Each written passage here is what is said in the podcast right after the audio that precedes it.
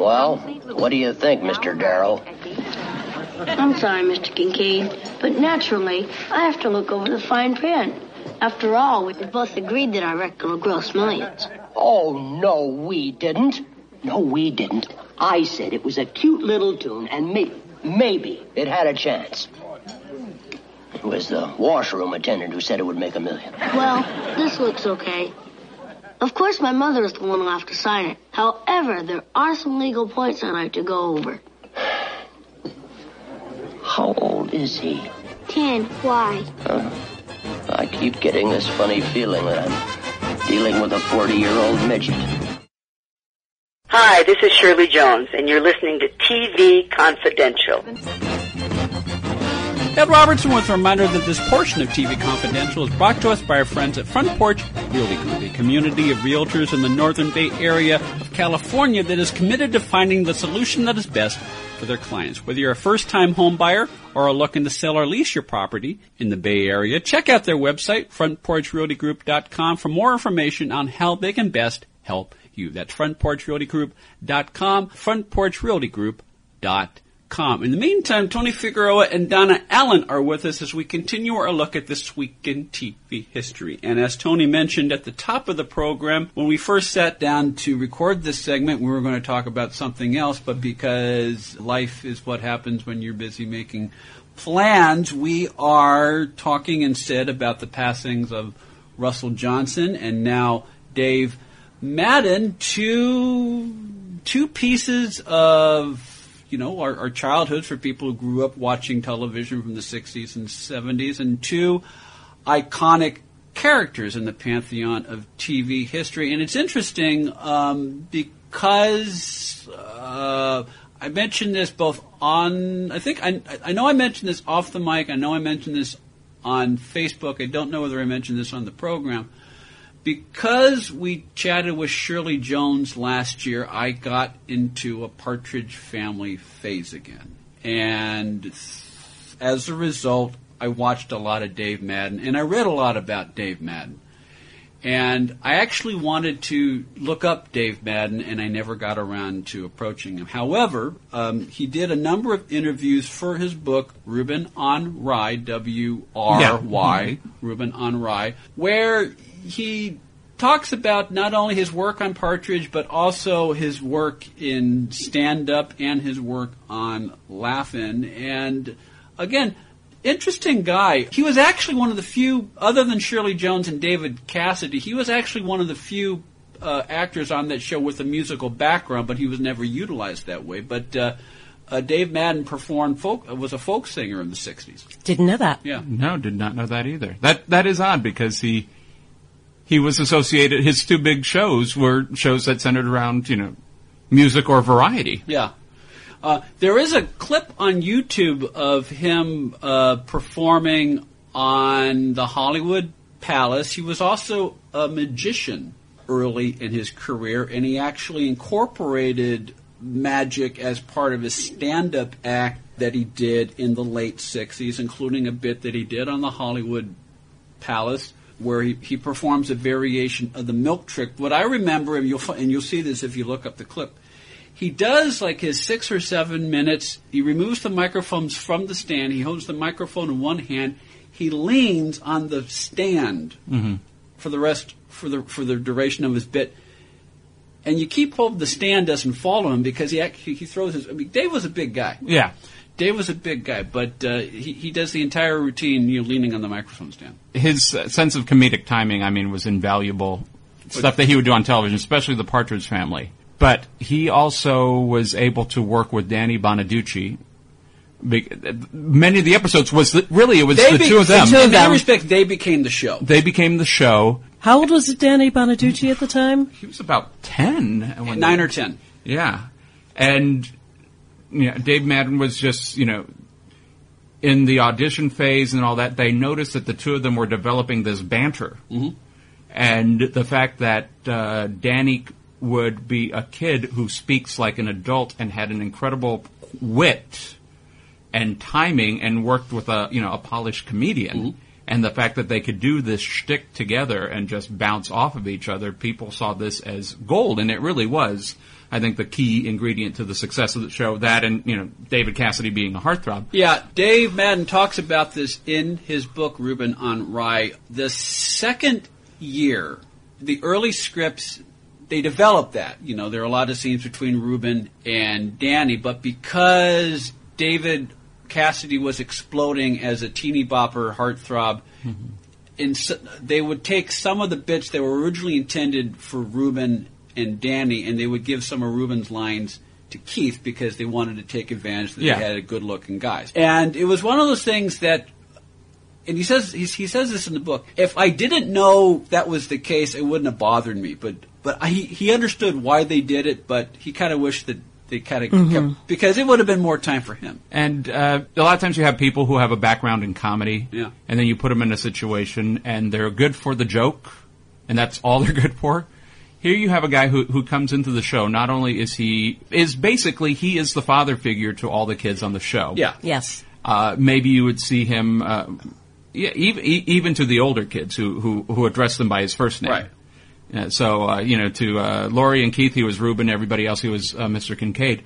But he was this father figure who, even though you had, the show was about a widow, who joins the kids' band, which very plausible. But, the fact that he comes in and he has this, that he could come in and have a scene where he is just giving the fatherly advice. Mm-hmm.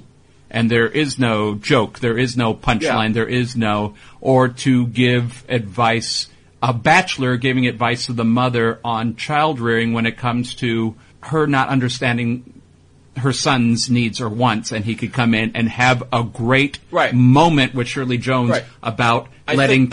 I think the one you're thinking of is the one where Keith wants to move into his own apartment.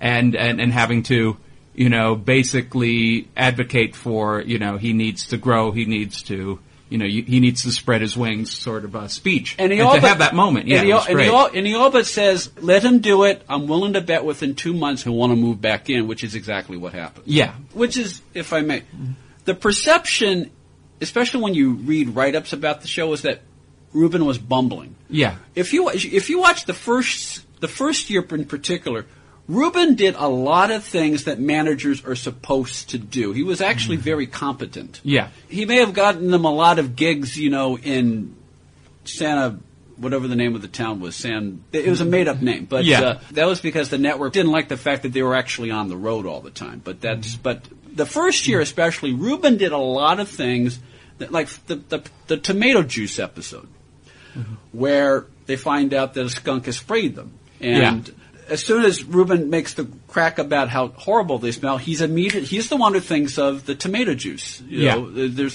something about the chemicals that make up tomato juice that counteract the smell of a skunk. And so that's what managers do. They solve problems. Yeah, and if I remember correctly, in the pilot, the first time we meet Reuben, he doesn't want to have a thing to do with this family rock and roll band, and he's uncomfortable around the kids initially. Exactly. Well, yeah, and that was sort of a running gag throughout. That was sort of a running gag throughout the show.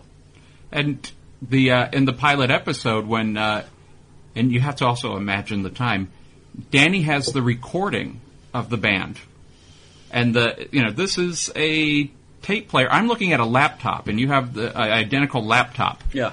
It is basically, this recorder is the size of your laptop stacked on my laptop with two more stacked on top. It's reel-to-reel. It's a reel-to-reel recording. It was a portable reel-to-reel. Yeah. And Danny brings it into the... Which is almost as large as Danny at the time. Cause I think Danny was maybe 8 years old when he shot the pilot. And, you carry it like a briefcase. Yeah. And the scene has Danny going into a men's room, which you don't see on TV, and he actually is knocking on the stalls, and Mr. Kincaid, what? And then turns the thing on and then shoves it under the door. And, he has to have, his sister stay outside. Yes. And then the music is playing in the men's room, and you just see all the men standing up, peering down over the doorway, which... First of all, visually, it was a very funny scene. I imagine there were a dozen standards and practices people, because they're actually, all the guys are in the stalls. Yes. And you know, but his reaction to Danny, his double takes, his panning, yeah. And of course he kind of had that hangdog look to him anyway. At least well, I think he really banked on it in the Laugh-In era, because you know he was famous for just being so unamused and throwing the confetti in the air in the opening when he was part of that ensemble that he could play, you know. So which is interesting, because according to Dave Madden, it came down to him and Dave Ketchum. Dave Ketchum, Agent 13 on Get Smart, for Reuben Kincaid. And I can see, and Dave Ketchum actually did a guest shot in one of the, it was the Women's Lib episode, which was the show that introduced I Think I Love You, if I remember correctly. And Dave Ketchum, I think, would have been a good Reuben Kincaid, but it just would have been a completely different vibe. Yeah, I think, it would have had a very different hit. I mean, Dave Madden was a good fit with that. We mentioned the tomato juice episode. There are two other moments, Reuben moments, that want to mention. You talked about how a lot of times Reuben was able. There were moments where Reuben was able to provide fatherly advice in a way that Shirley could not. Yeah, I forget whether it was the third year or the fourth year, but there was an episode where Keith got an opportunity to do a screen test, and Keith was kind of reluctant to do it at first, but. Because, oh, my God, I got dialogue. It's just I'm not an actor. Mm-hmm. But he embraced the idea, and it got to the point where he really wanted to do it. And then the first act, and he gets the job. And then in the second act, Keith's getting ready to the family throws a big congratulation party for him, and Keith gets a phone call, and it's Reuben, and Reuben says, I've got something I want to talk to you about. And Reuben has to break the news that the studio changed their mind. They wanted to go with a more established actor. And that was a good scene. That was a good moment for Dave, and that was a good moment for the show. Oh yeah, he could. There's something that was very genuine about him. Yeah. He broke it with compassion. I mean, Reuben could have easily been a cliche. You know, but he gave the character a humanity. Again, wonderful actor, well-developed character. Yeah, exactly. I think it's also important, just a little behind-the-scenes stuff. You know, he really looked out for Danny Bonaduce at that time. So did Shirley Jones. Yes, because Danny came from a screwed-up. Screwed-up family. Danny was being, you know, let's say, abused by his dad, Joseph Bonaduce, who was a writer on All in the Family, and Danny would sometimes spend weekends. Sometimes he would spend the weekend at Shirley Jones's house, and sometimes he would spend the weekend at Dave Madden's house in Santa Monica or on the beach, in Malibu, but. Which is another interesting thing because, and again, we can easily do an hour on Danny Bonaduce, but Danny Bonaduce is a great storyteller, great raconteur. Danny Bonaduce embraces the adage, never let the truth get in the way of a good story. Yeah. And Bonaduce would say things like, Dave taught me how to smoke, he taught me how to drink, he taught me how to play cards. In Reuben on Rye, Dave said, I spent time with Danny. I looked after Danny. I would never think of doing that with a kid, you know. But so he said, I don't know where he came up with this stuff, but that's not what happened. But yeah, I believe Danny also credits him for teaching him how to drive. Yeah, which would be cool, but maybe not at 9 years old. No, but you know, you do hear those stories. You know, the patriarchal figure on the show does actually take some of those roles. I've heard that about Tom Bosley, Ed O'Neill, you know, that, you know, sometimes, you know, those are the go-to people. But what I like about the essence of, you know, that story is that it speaks to the fact that many of the cast members, they were not only a professional family, they became an extended family to each other. Yeah, and to this day, Bonaduce was you know, I mean, Bonaduce was close to Dave Madden up until his passing. You can now purchase T-shirts, mugs, caps, hoodies, wall clocks, and other gifts with the TV Confidential logo from the official TV Confidential merchandise shop. For more information, go to televisionconfidential.com/merchandise or cafepress.com/TV Confidential, cafepress.com/TV Confidential. Be part of our conversation. If you like what you hear, have thoughts on this week's program, or have an idea for a future edition of TV Confidential, we'd love to hear from you. You can email us at talk@tvconfidential.net, talk@tvconfidential.net. You can also message us at facebook.com/TV Confidential, x.com/TV Confidential, or at TV Confidential on Instagram. And if you're listening to us on the TV Confidential podcast, please be sure to hit the subscribe button. This portion of TV Confidential is brought to us by our friends at Front Porch Realty, the community of realtors in the Northern Bay area of California that is committed to finding the solution that is best for their clients. Whether you're a first-time home buyer or looking to sell or lease your property in Northern California, call Karen Strain at 415-886-7411 or visit frontporchrealtygroup.com for more information on how they can help you.